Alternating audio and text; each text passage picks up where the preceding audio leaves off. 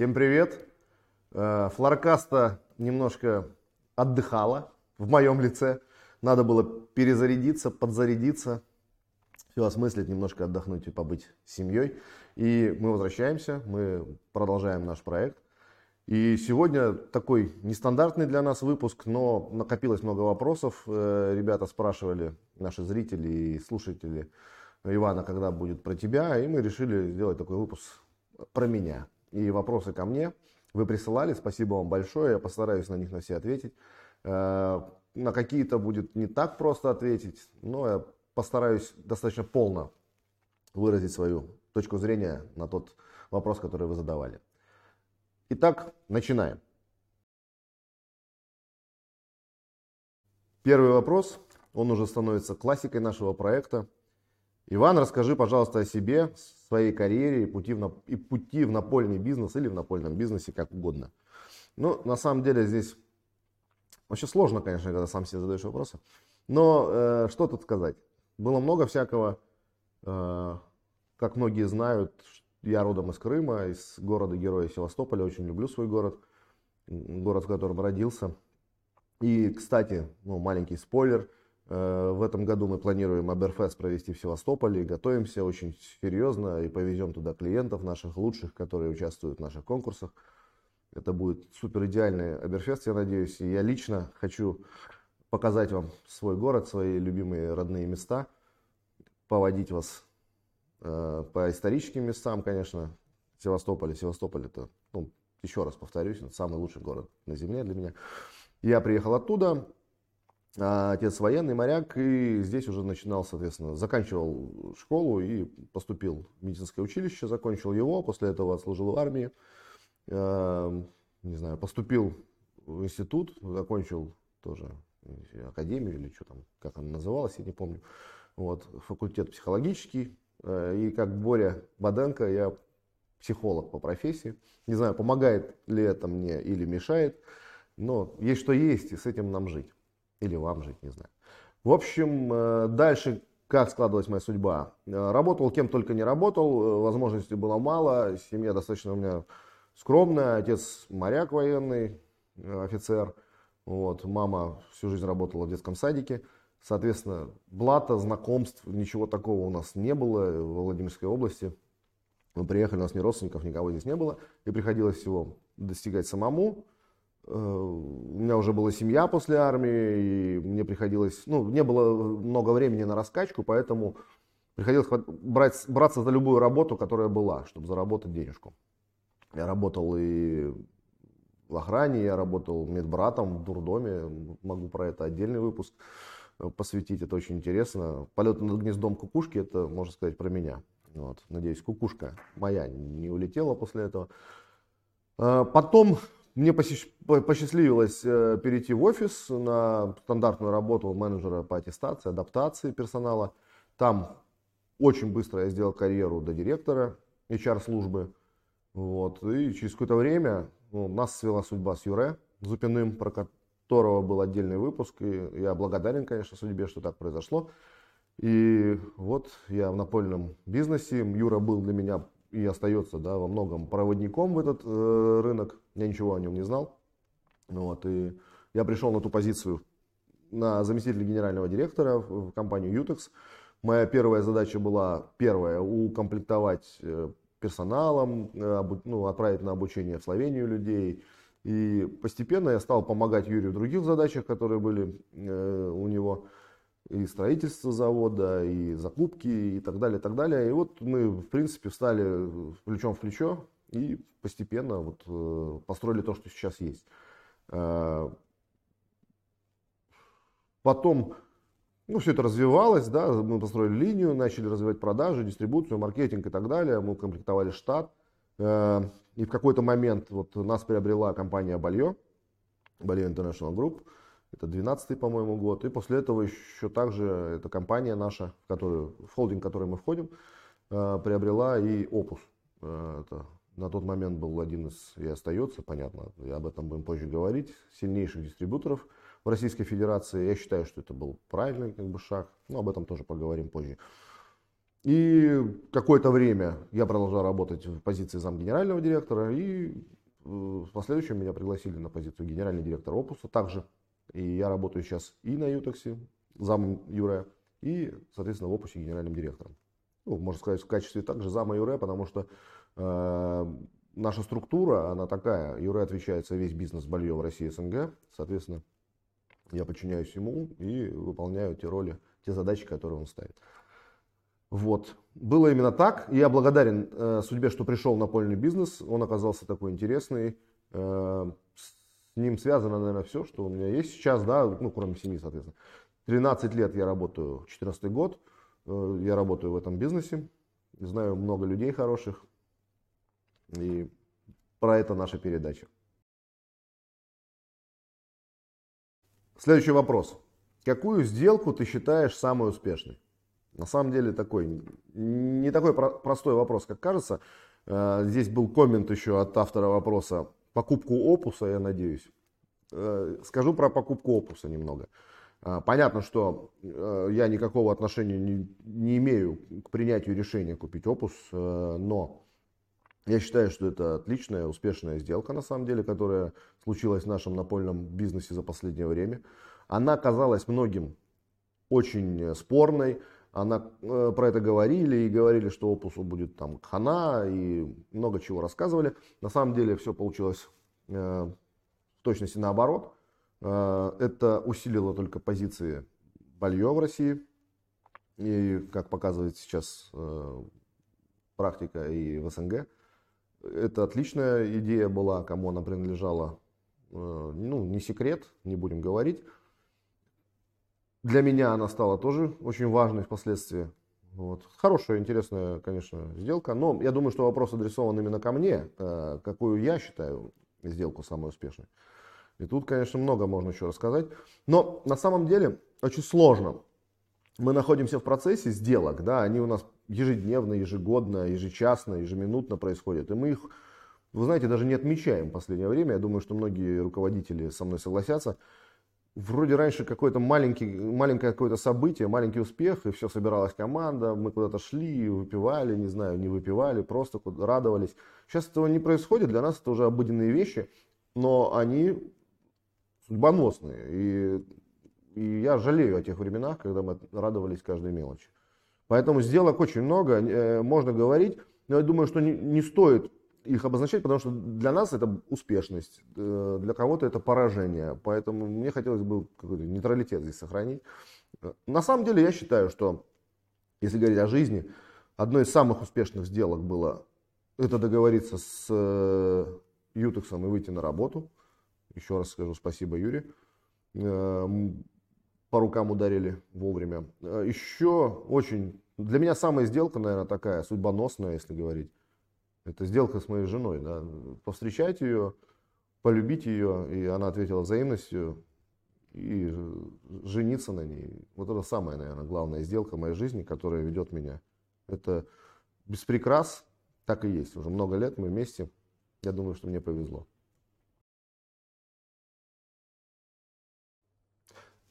Третий вопрос. Вопрос к тебе как руководителю дистрибуционной компании. Какое будущее ждет дистрибутора напольных покрытий? Ожидаешь ли ты трансформацию роли дистрибьютора на рынке? Э, интересно. На самом деле роль дистрибьютора на рынке, я неоднократно говорил, и, э, и не только налоговой, она недооценена. Э, многие не понимают, что делает дистрибьютор в рынке. Ну, не только напольных покрытий, но я уверен и в других. Это вам и банк, это и коллектор, это и маркетолог. Могу пояснить, что имею в виду. Дело в том, что, ну, допустим, нашим партнерам зачастую в разных э, концах России, СНГ, неважно, сложно выбрать, какой ассортимент им завести, что будет работать, что будет продаваться, что не будет продаваться. У дистрибутора гораздо больше компетенций в этом направлении. У нас работают ну, профессиональные маркетологи, которые только для этого и работают, чтобы выбрать правильные SKU, которые успешно лягут на ваши полки и оттуда быстро уйдут в рынок. Э, это очень важная задача. Да? Созда создать продукт. Э, часто маркетологи, дистрибутора, именно инициаторы новых продуктов, э, ну, по крайней мере, в рынке напольных продуктов, напольных покрытий. Соответственно, они, ну, мы придумываем нашей командой, что нужно, идем к производителю, производитель мучается, делает, э, привозит новые дизайны, делает новые структуры, и потом с нашей помощью быстро вводит в рынок. Без дистрибутора так не получится. В свое время нам говорили еще, если говорить о линолеуме, да, Ютекс, а зачем вам вообще дистрибуция, продавайте напрямую, мы не справимся с этим объемом, во-первых. Во-вторых, давайте так, у производителя, не знаю, 200 людей в продажах, хотя, ну, 300, там, 100 у кого-то, 50. У дистрибьюторов тысячи. И никогда производитель, ну, это, это ноги, руки, головы, это быстрая э, передача информации на расстоянии, да, и плюс есть такие дури и углы, куда никогда не доедет производитель. А дистрибьютор, извините меня, там бывает достаточно часто и поддерживает отношения с клиентами. То есть это еще и relationship, да, такое отношение. Отношения, которые передаются от производителя, ну, в данном случае не конечному потребителю, ну, для нас это конечный потребитель, это розничная точка. Вот. И на самом деле это очень все важно. Э, также дистрибутор это закупки.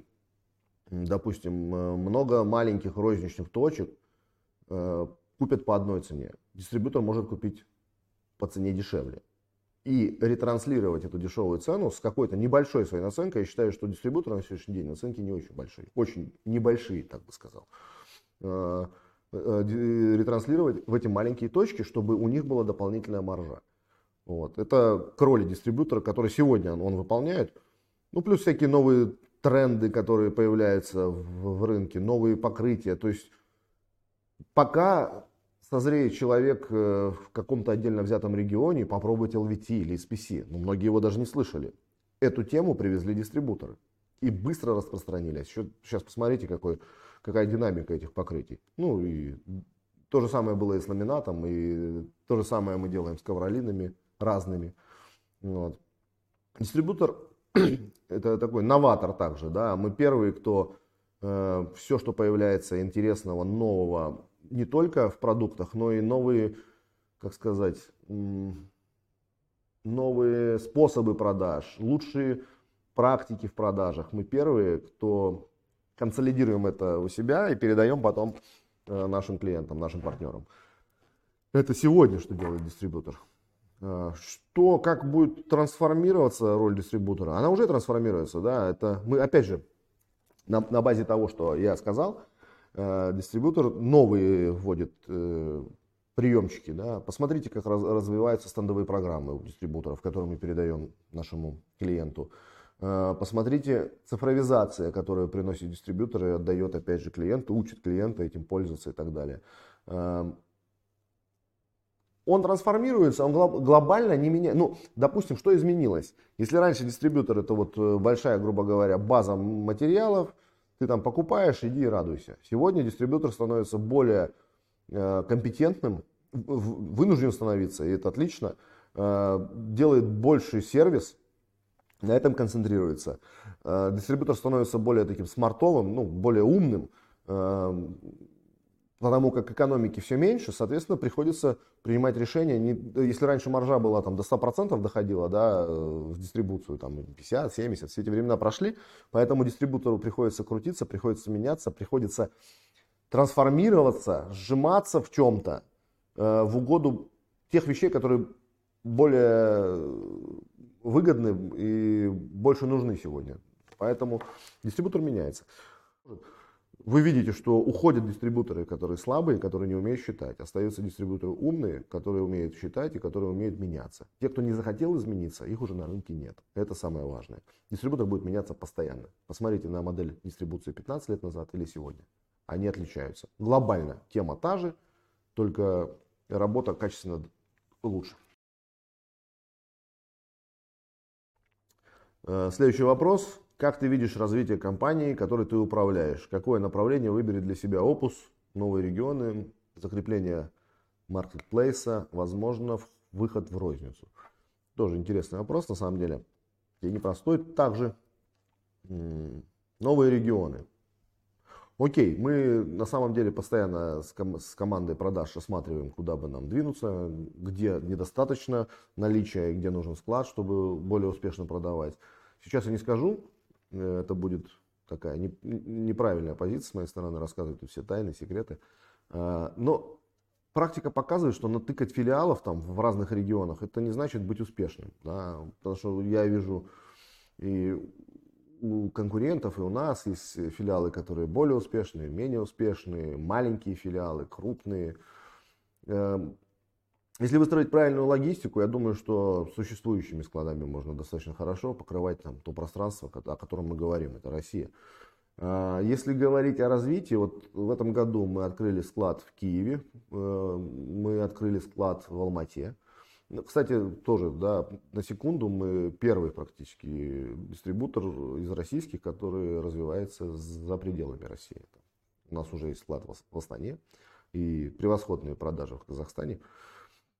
Что, как э, развивать компанию, да, какое направление выбрать для себя опус? Направление самое главное это компетенции. И то, о чем мы говорим, то, о чем я говорю с ребятами, это развитие профессионализма в компании. Это очень важно, потому что зачастую, э, приезжая к клиенту, наш или не наш сотрудник, он с собой ничего не привозит. Он просто приезжает к клиенту для галочки, он едет в командировку. Он не привозит новые данные какие-то, новую информацию, новые какие-то, не знаю, лайфхаки. Он просто приехал поговорить, как дела. Вот если эту парадигму ты меняешь, ты получаешь отличные результаты. Твой сотрудник должен быть экспертом. И, наверное, это очень важно.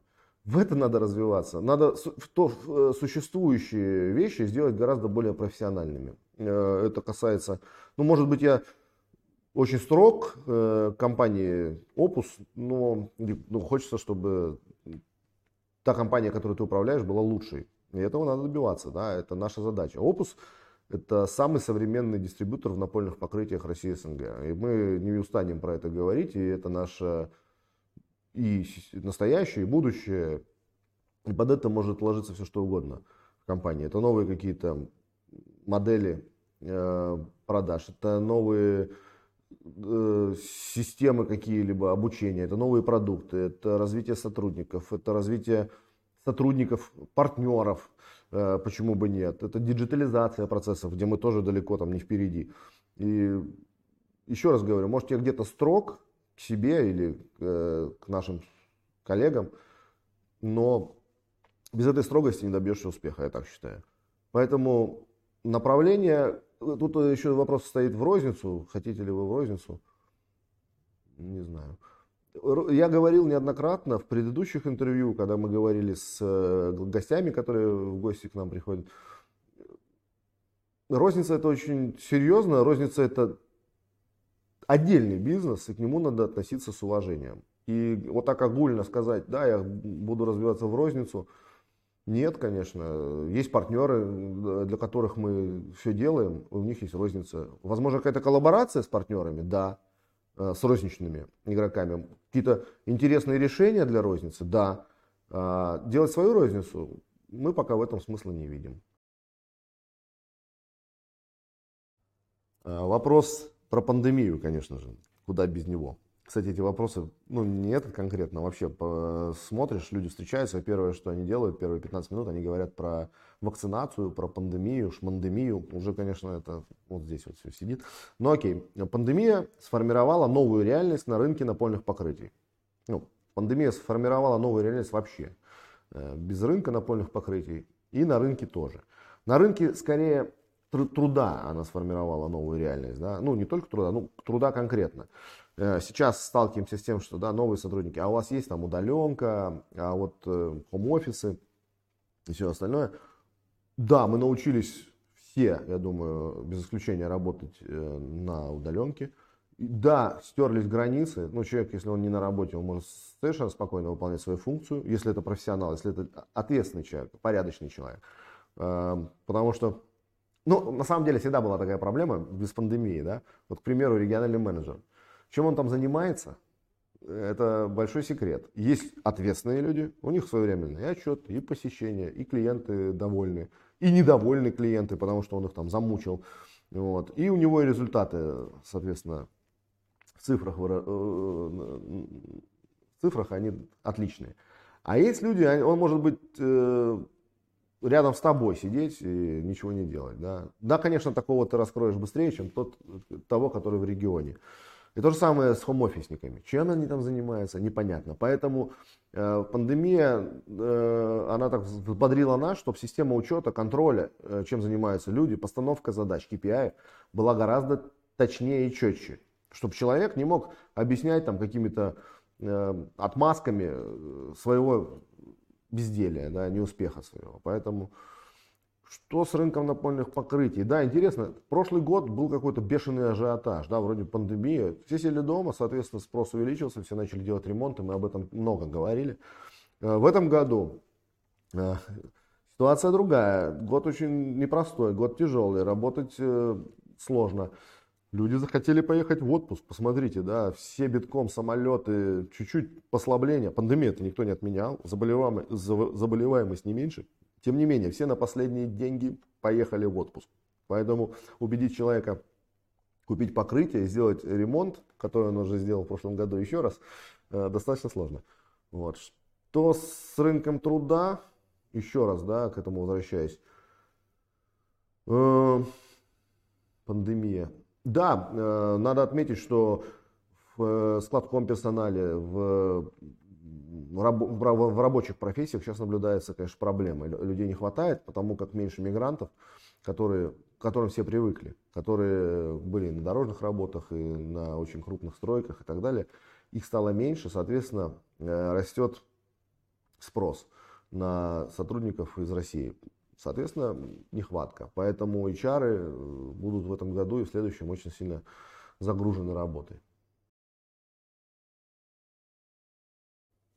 Такой вопрос интересный. Вопрос про формирование и управление командой. Новые звезды и лидеры в компании. Как их определить? Интересный на самом деле вопрос. Ну, как определить да, э, лидера?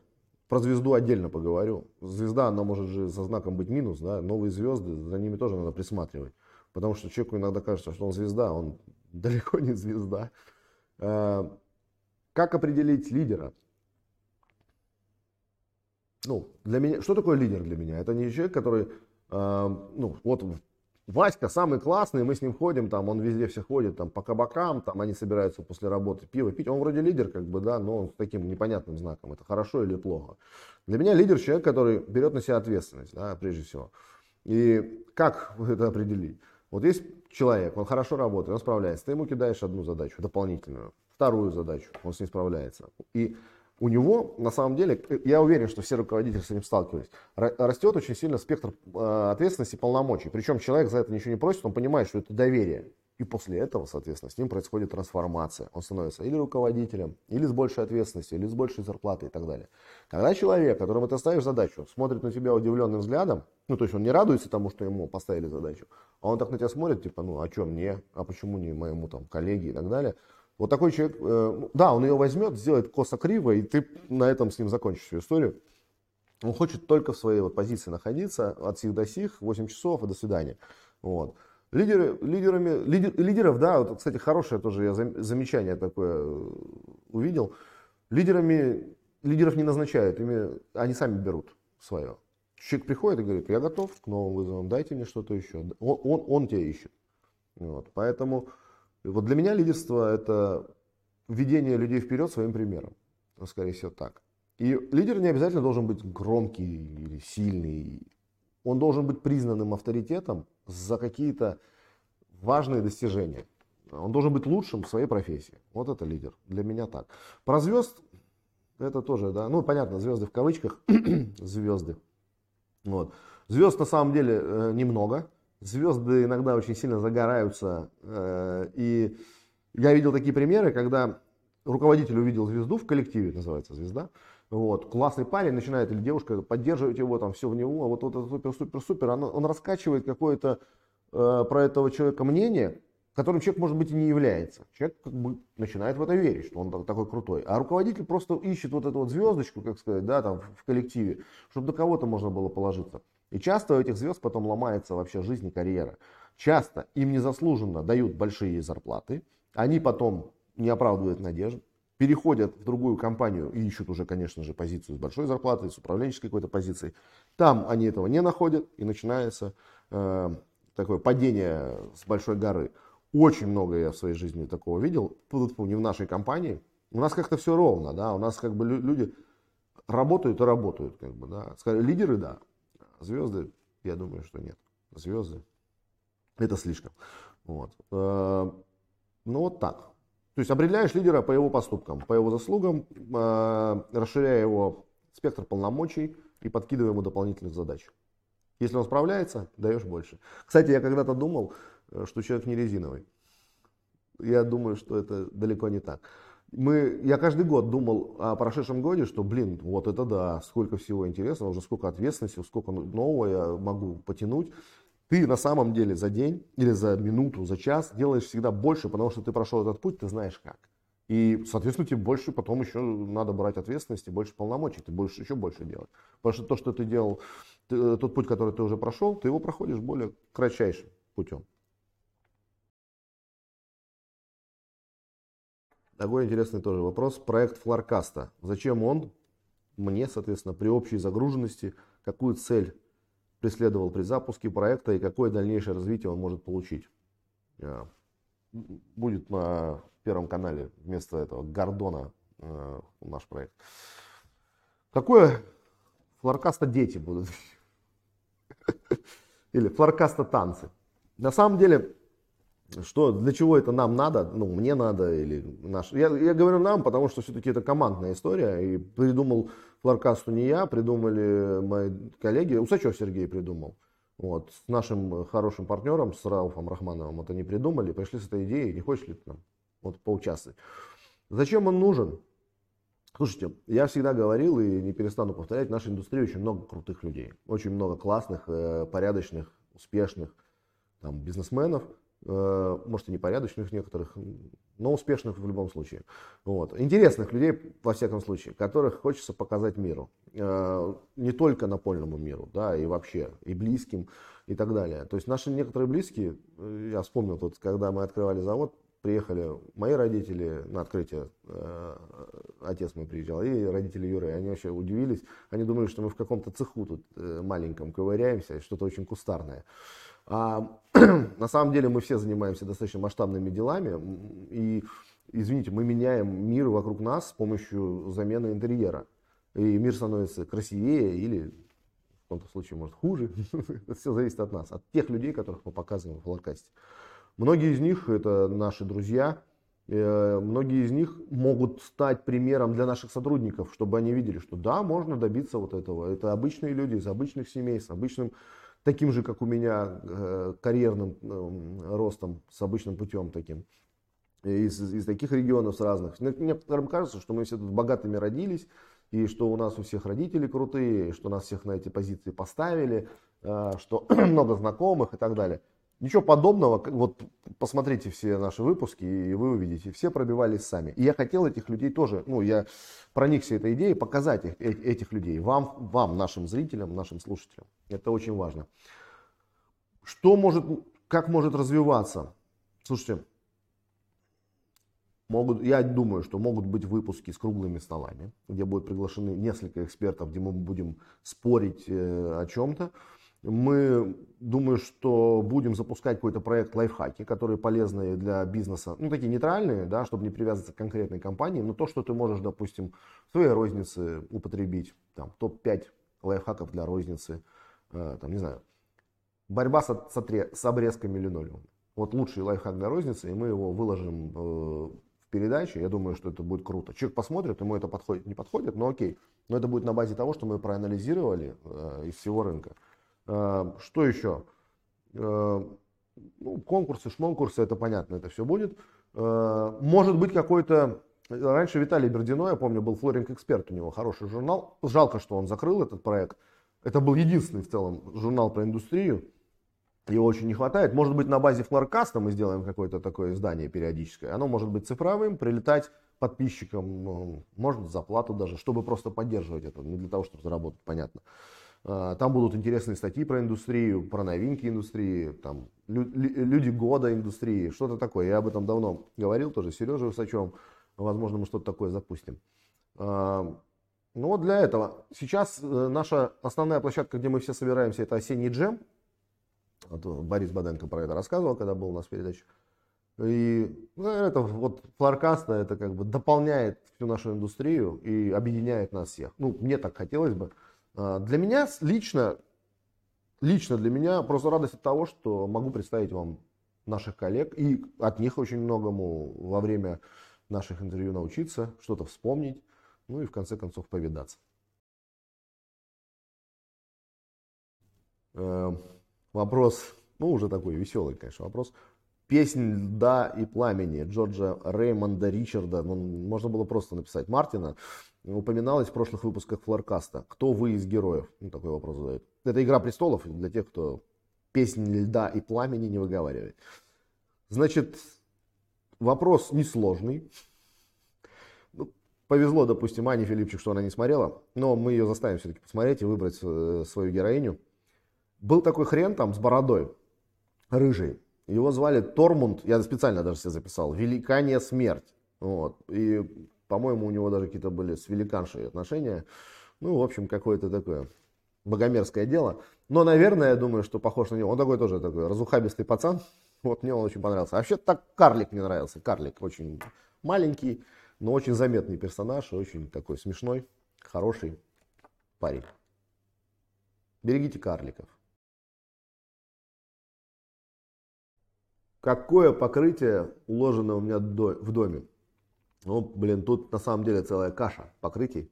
А, есть, конечно же, и плитка, есть и... Ну, наверное, как в любом доме, да, что там у нас.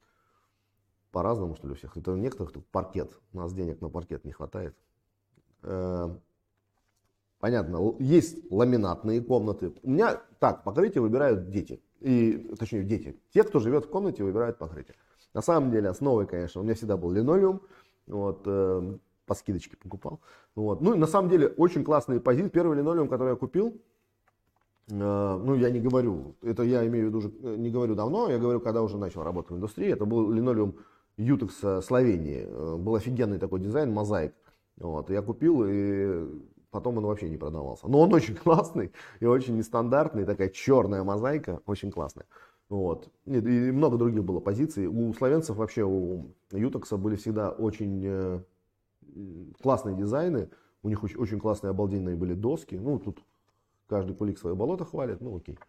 Так я вообще познакомился, когда я познакомился с линолеумом, для меня на самом деле этот э, продукт как покрытие открылся. Да? Я тоже, у меня была такая предвзятость, ну линолеум, что-то такое советское, странное. Э, линолеум не до конца еще а понят и оценен вообще в регионах и людьми в России и СНГ. Есть какая-то э, предвзятость к этому покрытию, ну, которую я не вижу. Это офигенное покрытие на самом деле. Ну, извините меня, но так и есть. Это без ангажированности. Есть ламинат э, под дизайн проекта. Сейчас же, да, э, всем делают дизайнеры. Мне комнату мой дизайнер, моя мама, да, а тут сейчас каждый ребенок, там, вот там, это стоит сейчас недорого, если работаешь с, как они там называются, те, кто не работает, забыл, дома, которые, ну, как мне подсказывает этот редактор, фрилансеры, вот, и они задешево могут сделать тебе дизайн э, комнаты, и вот дети там развлекаются, да, каждый себе.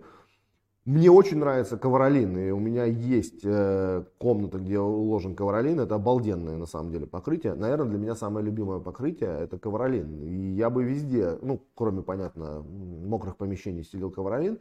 Э, но у меня животные, кот, собака, они, конечно, уфигачивают. Э, ну, именно не тем, что там за ними убираться, это все нормально. Кот начинает вот так вот делать, и это беда, конечно, для ковролина. Очень жалко покрытие. Вот. LVT э, тоже использовал.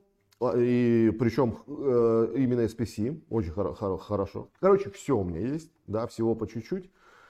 Вот. Ну, что-то на даче, что-то дома, соответственно, да. Какое бы я покрытие рекомендовал? Слушайте, вот сейчас самое классное время э, выбирать. Выбирай, что хочешь, что тебе удобно.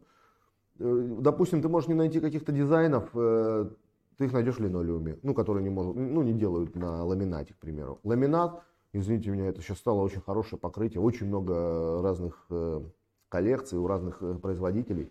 Прекрасные ламинаты, можно покупать смело. LVT SPC развивается, неубиваемый, прочный, тоже влагостойкий.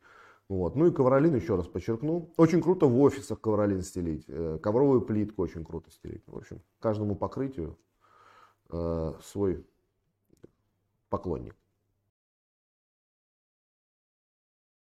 А теперь я хочу перейти к вопросам. Тоже некоторые вопросы прилетали именно в директ, а некоторые были э, в Инстаграм, как это называется, внизу там, короче. Вот, я такой тоже современный парень. Вот. И вот Володя Кривцов, главный провокатор нашего рынка, э, задает такой прекрасный вопрос. Как бы я проранжировал производителей линолеума по разным категориям? Там, продуктовый портфель, маркетинг, система дистрибуции. Володя, а как бы ты проранжировал ламинатных производителей? Достаточно сложный вопрос. Конечно, э, я бы поставил свою компанию на первое место, а потом дальше пускай все сами разбираются. Вот. Но насколько это корректно? Поэтому я уклончиво отвечу. Всех ставлю я на первое место, а нашу на первое плюс. Вопрос был такой, э, готовлюсь ли я к телефонному звонку, ну, перед тем, как куда-либо там позвонить. Ну, смотря куда, понятно. Ну, говорим сейчас о работе, да, по работе, если я звоню партнеру и кому-то. Готовлюсь. Ну, в уме, конечно, мы всегда готовимся, да, о чем будет разговор, вспомним, если нужны будут какие-то цифры и так далее. Если это серьезный какой-то разговор, понятно, я и запрошу информацию, чтобы она у меня была перед глазами, потому что вату катать, как говорится, я не люблю.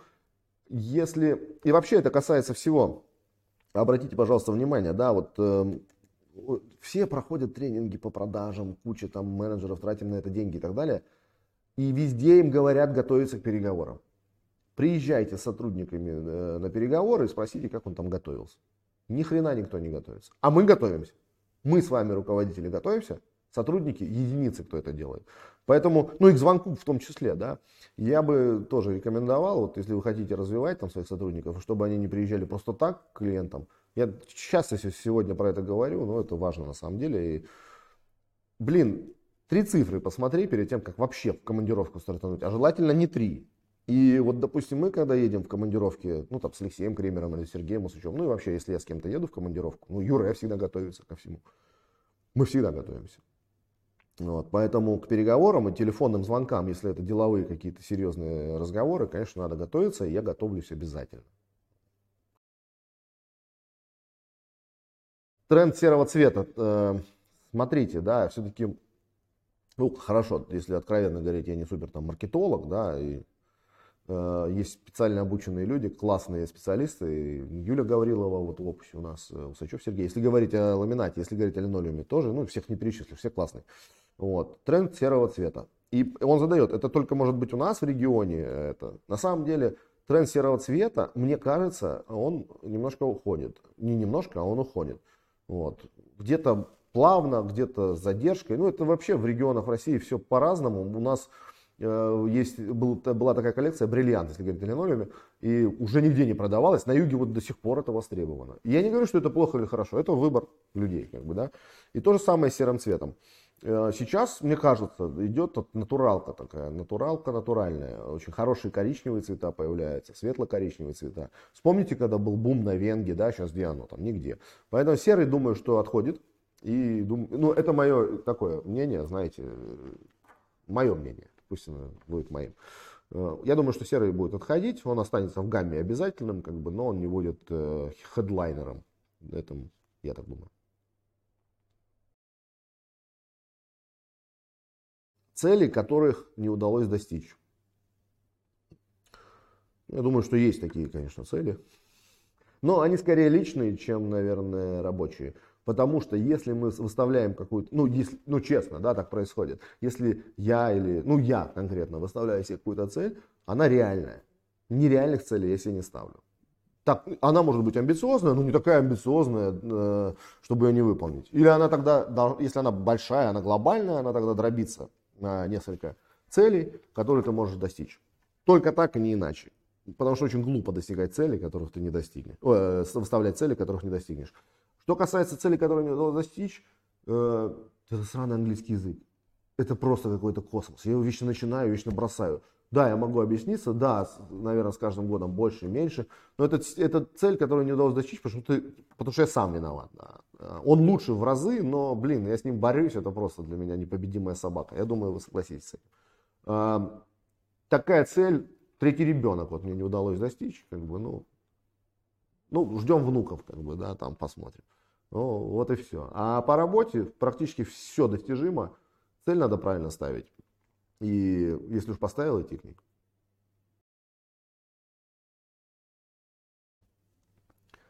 Ну и такие напоследок несколько вопросов, э, более таких веселых. Ну, про новые филиалы он спрашивает, э, где будете открывать. И я ответил в начале нашей передачи. Вот. Все там сказано. Любимые песни. Говорит, написано там так. И я вижу, вы поете там, или знаю, что вы любите петь. И какие ваши любимые песни? Ну, давайте, скажем. Мне нравится петь, если говорить, да. Вообще люблю я петь, есть такой грех. Кузьмин мне нравится, Баста мне нравится. И Боярский, конечно, это просто на все времена, тут не промахнешься. Вот. Какие песни там, не знаю, надо подумать. Кузьмин, что-нибудь скажи, откуда ты взялась. Баста, в последнее время мне нравится «Моя игра», очень прикольная песня такая, хорошая. А так «Медлячка» мы с ребятами играем и поем, с Олегом как раз Головко его группой. Вот. Ну и Боярский, наверное, хорошая песня «Спасибо, родная». А, это такая, на все времена очень чуткая, такая хорошая, добрая песня. А, еще вопрос такой. Книги, которые вас сформировали или которые повлияли на вас. Здесь на самом деле можно много говорить, потому что я очень люблю читать и люблю читать с детства. Ну, так, на вскидку, понятно, кроме, э, очень любил там в свое время, я читал много Пикуля, Ремарка, все мы это проходили, все читали, ну, такие хорошие э, добротные вещи, которые должен прочитать каждый, Ильфа Петров, не знаю. Но если говорить о формировании тебя как человека, я помню, в 91 году, когда путь был, э, мне как раз я заболел ангиной, и по телеку ничего не показывали, вот это Лебединое озеро. И мне у меня была книга Жюль Верн э, «Таинственный остров». Вы не представляете. Ну, я ее помню до сих пор, я, я ее обожаю, люблю. Я, кстати, эту книгу потом именно ее забрал, я просто был у бабушки с дедушкой, она такая классная, она так... И в ней было все. То есть вот слава богу, что это было Лебединое озеро, и, и Пуч, и все остальное. Ну, понятно, не слава богу или слава богу, это еще вопрос исторический. Вот. Но эта книга на меня очень сильно повлияла. Я такой был романтически настроенный мальчик. Вот, и я в нее нырял просто и уплывал. Вот. Э, очень важная книга, конечно же, «Мастер и Маргарита». И это без лишней скромности, я ее, ну, есть люди, которые ее совершенно там не любят, ну, делятся, да, и есть люди, которые ее обожают. Я думаю, что периоди, э, с периодичностью раз в год я ее читаю, ну, раз в два года, если быть честным, наверное, раз в два года, я по ней скучаю, э, начинаю соскучиваться и беру ее опять перечитываю. Очень люблю, очень люблю персонажей, очень люблю булгаковскую иронию, ну, обожаю. Будете смеяться, нет, не знаю. Темная башня Кинга. Это произведение века, я считаю. Это очень классная, классный цикл. Кто не читал и кто любит э, такие произведения, я рекомендую. Это не какой-то там ужастик, это очень серьезная повесть, это очень серьезный труд. Я думаю, что это труд его всей жизни. Вот. И очень жду, чтобы по ней сняли очень крутой сериал. Мечтаю, потому что фильм сняли говняный. Э, ну, а так, вот э, для конца, знаете, какая книга очень сильно повлияла на меня? Сейчас я буду держать. Я вспомнил ее, когда готовился немножко к этой передаче. «Волшебник изумрудного города» на меня очень сильно повлияла. Это отличная книга и с иллюстрациями художника, если я так помню, Владимирский художник был, а, ну, конечно, написал Волков. Я ее обожал, мы ее читали, у меня друган э, в Севастополе есть, был, есть. Э, сосед. И мы вот, он книжку, он старше меня на год, он первую прочел, мне отдает вторую. И вот мы на одной волне были, мы очень любили, ну, нам мало лет было. Но я помню, так обожал эту книгу, прям очень обожал, да. И, конечно, она тоже повлияла, да, на формирование меня как человека, наверное, ну, доброта какая-то, не знаю, какие-то жажда э, чего-то творческого, это все там.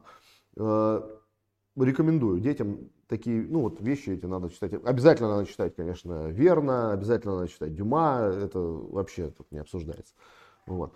А, если говорить о бизнес-книгах, конечно, это больше мне понравились э, маркетологи в свое время, они влияли. У нас, я работал когда в одном концерне, на Нике Бизнес Инвест, и у нас шеф э, рекомендовал книжки. Вот там были Котлер, Котлер Траут, мы все их читали, кто-то понимал. Опять же, да, книгу можно читать, ни хрена не понимать. Когда тебе посоветовал кто-то, ну ты вот шеф сказал читать, все читают.